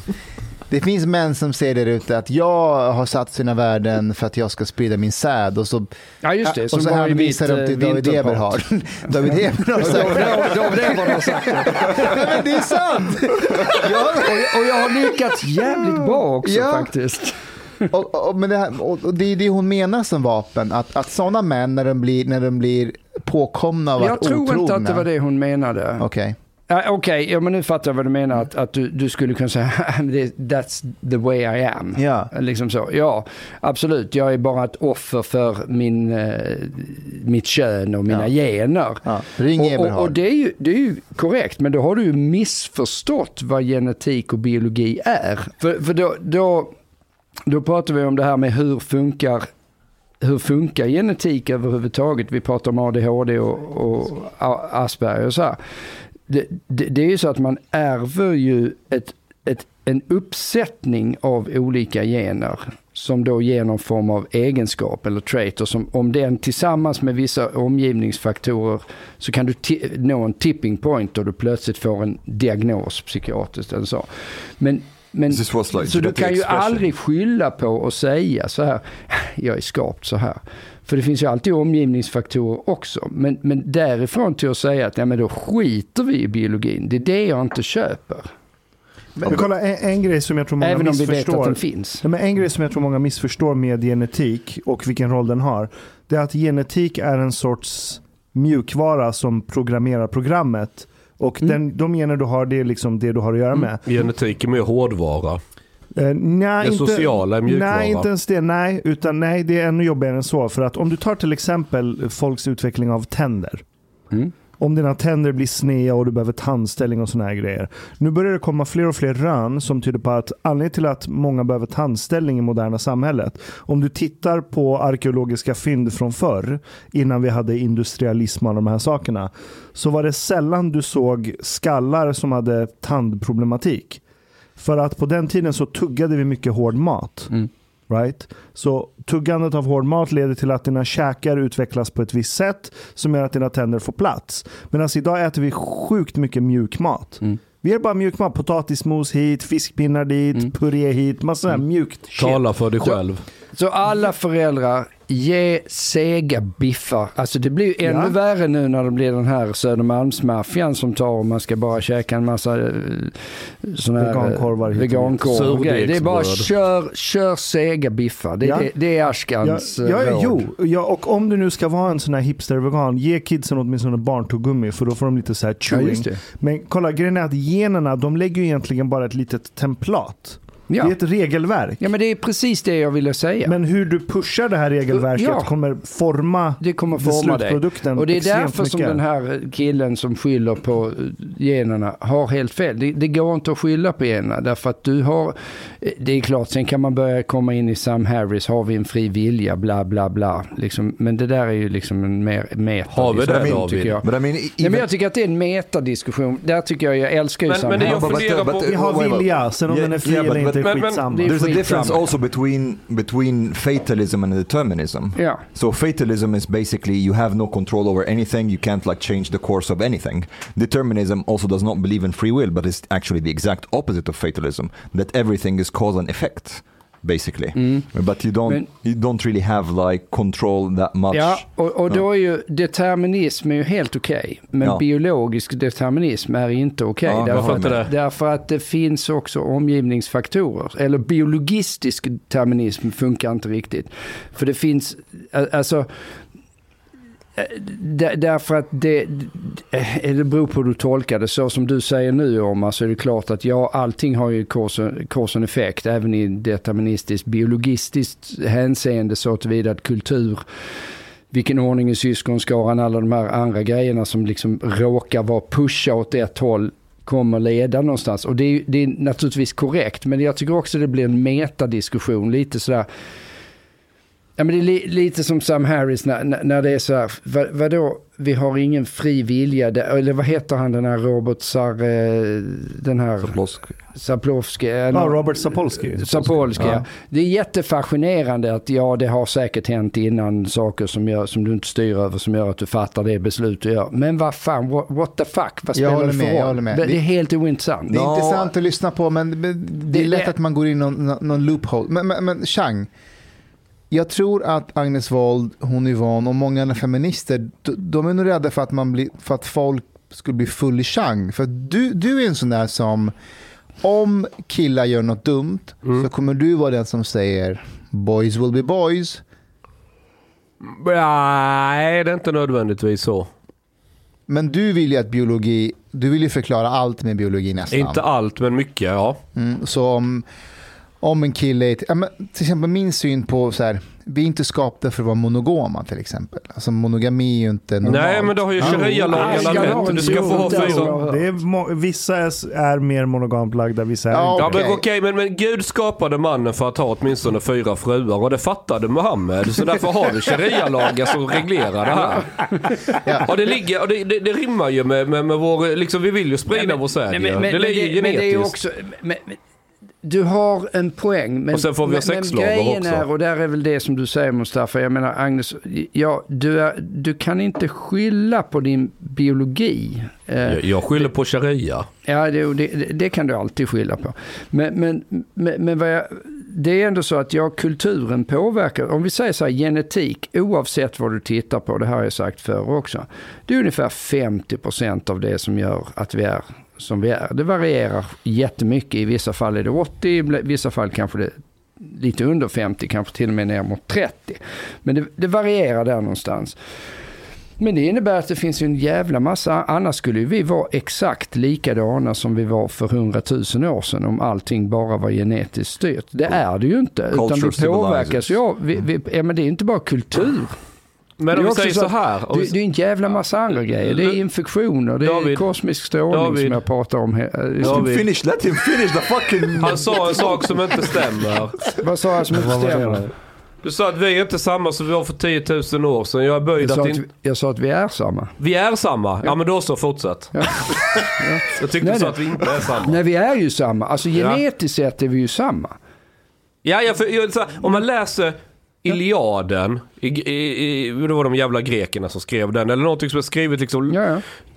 Det kunde vara vilken jävla dokusåpa som helst som skrevs idag. ja. Nej, nej, nej. Det Okay. är exakt samma typ Yeah. av konflikter, But, samma... but there is Yeah. there is a Jo, very jo, men very very like um, you are uh, okay here culture. This is why uh, it's very strange when people say that our culture actually glorifies violence or, or leads people to be violent. It's actually the opposite. Det är klart. The culture civilizes. men vänta, So vem, right now, vem we- säger att den skulle... There are there are a lot of people who say that we Jo, have a culture finns of många, violence. det finns människor som påstår att uh, månen är en blå ost yeah, också. but, but that's the, the thing is, Månen är blå. at the time, violence violence was very normalized.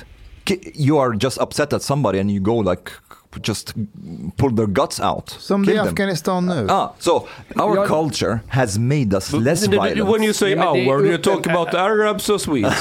Det är inte vår kultur som har gjort oss less violent.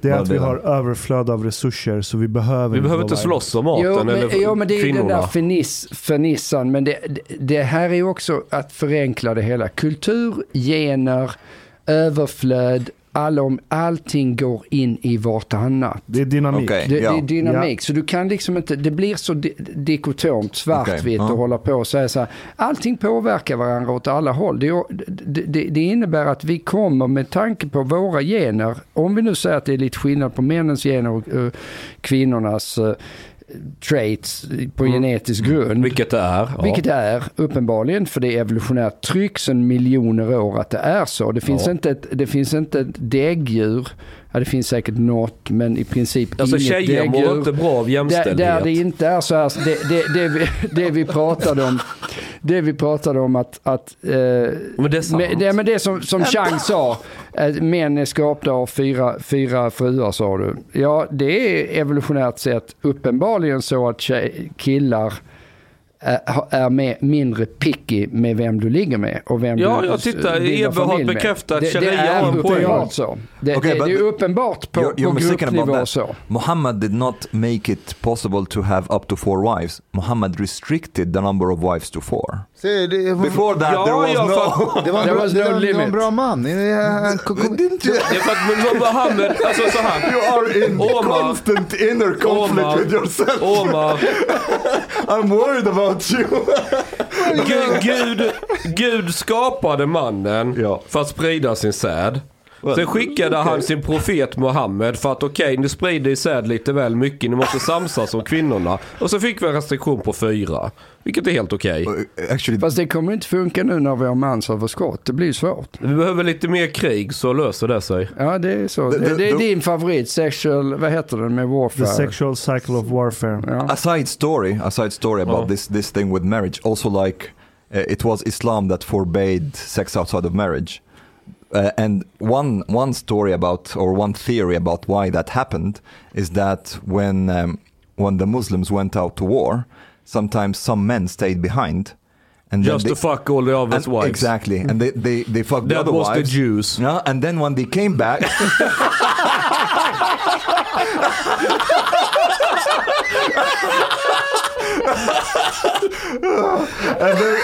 That's how it started, a Semitic divide. It was the Jews and the Arabs. so this this would be That, that, that's a, uh, uh, okay. ja. But anyway, so and when they came back, the men started to fight with each other. So basically, Muhammad said, "Okay, from here on out, mm. nobody fucks except their wives." Mm-hmm. So this this was one theory, but uh, but David, something that uh, can it be that acknowledging gender differences would actually lead to more gender equality? Because I'm thinking I'm thinking like that. If we, for example, would admit that men on group level are more assertive than women, let's say. And we have certain parts of our society or our system or whatever that rewards assertiveness. So if we acknowledge that, that, that then we acknowledge that women are indirectly discriminated again against because of that kind of uh, preference to assertiveness. Uh, and then maybe we can adjust the system to reward assertiveness less in that case or to, to, to reward more feminine characteristics a bit more Men det, här är to min, reach balance. det här är min poäng hela tiden. Att ska man uppnå ett, ett uh, jämställt samhälle så kan man inte låtsas att världen ser ut på ett visst sätt som den inte ser ut. Det enda sättet att uppnå någon form av jämställdhet då, det är ju att du har ett, ett, ett eh, millimeterrättvist samhälle, det vill säga ett, äh, jämställdhet i form av någon form av utfallsparametrar som inte tar hänsyn till vad människor verkligen vill göra. Det är klart att du kan uppnå det. Du kan, du kan ha lagar som säger att det ska vara 50% av tjejer i alla styrelserum, det ska vara 50% sjuksköterskor, det ska vara 50% eh, sopåkare. Det, det är väldigt sällan fem, feminister pratar Det är om en det antimarxistisk hållning, vilket är ironiskt. För att många som anklagas, eller många som förespråkar den här synen, anklagas för att vara marxister. Men om du blir inkvoterad till en styrelse som du egentligen inte har något djuprotat intresse av att sitta i, du kommer bli sönderalienerad i. Ja, den ja kontexten. naturligtvis. Naturligtvis. Och du kommer alienera ja, men Du kommer alienera hela samhället på Ja. det här sättet. Eh, Men det är klart att du kan ju, om, om, så det här är ju en fråga om definitionen på vad är jämställdhet. Och det är ju därför jag återkommer till det här. Det är därför jag skrivit en bok om det här. Eh, Därför att jämställdhet handlar ju inte om likadan. Jämlikhet handlar inte om att man ska vara likadan.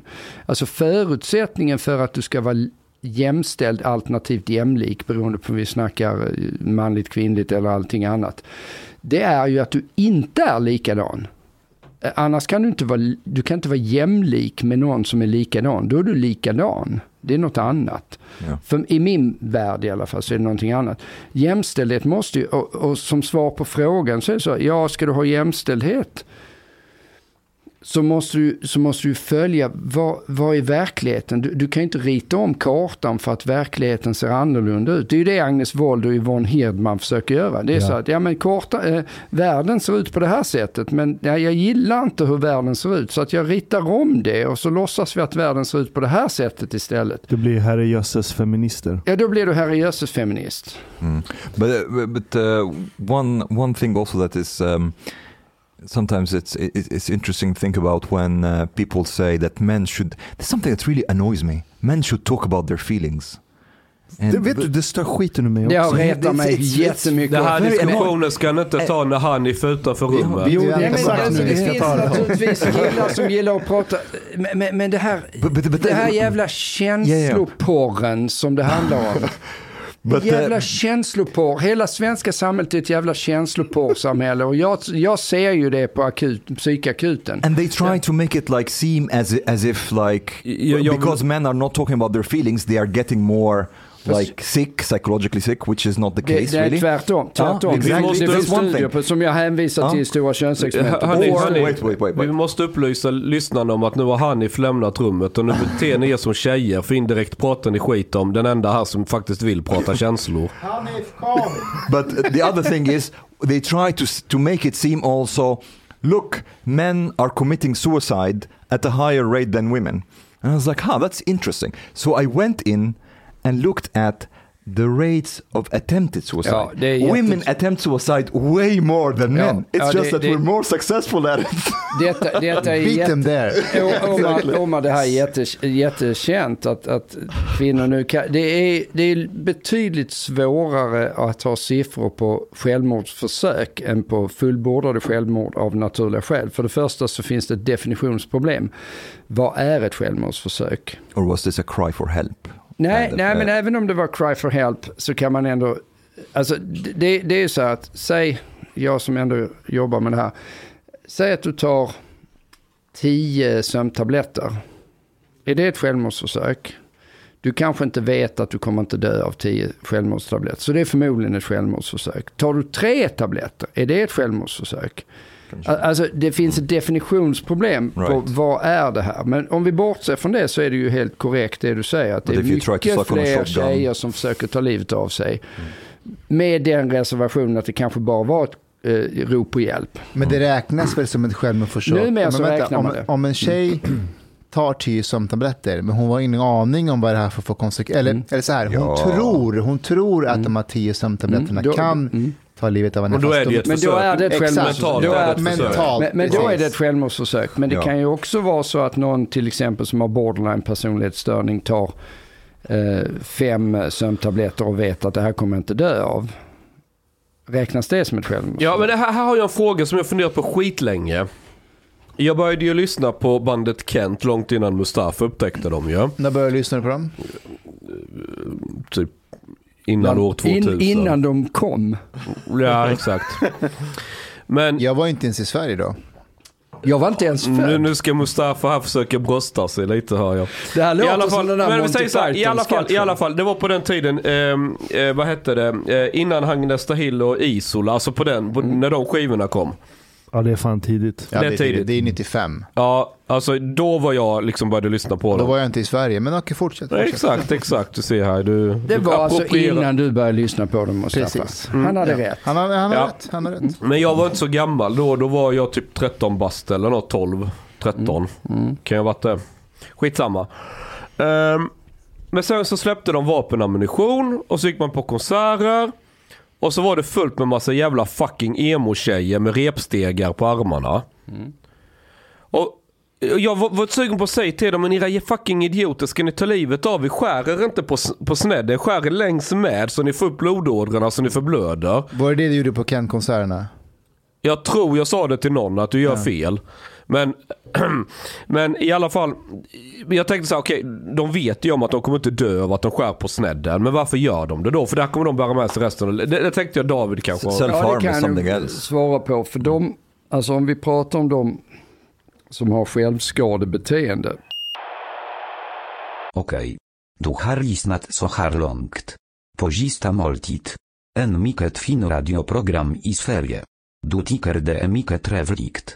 Men, min vän, lyssna på mig nu. Du har inte betalat biljett på klubzista måltid. De har grabarna grabbarna de behöver pengar. Flis. Lax. Stolar. Dirabilar. Lyxhotel. Du vet. Domostedu måste du betala om du ska lyssna mer. Du får gaflera wsnit avsnitt också. biudande, heltenkelt. Les. Läs i beskrivning för avsnitt, där det finns information för att bli medlem på klubbista måltid. Det kostar som en mycket liten kaffe latte ute på torget. Per månad. Lätt som en plätt. Tak, min vän.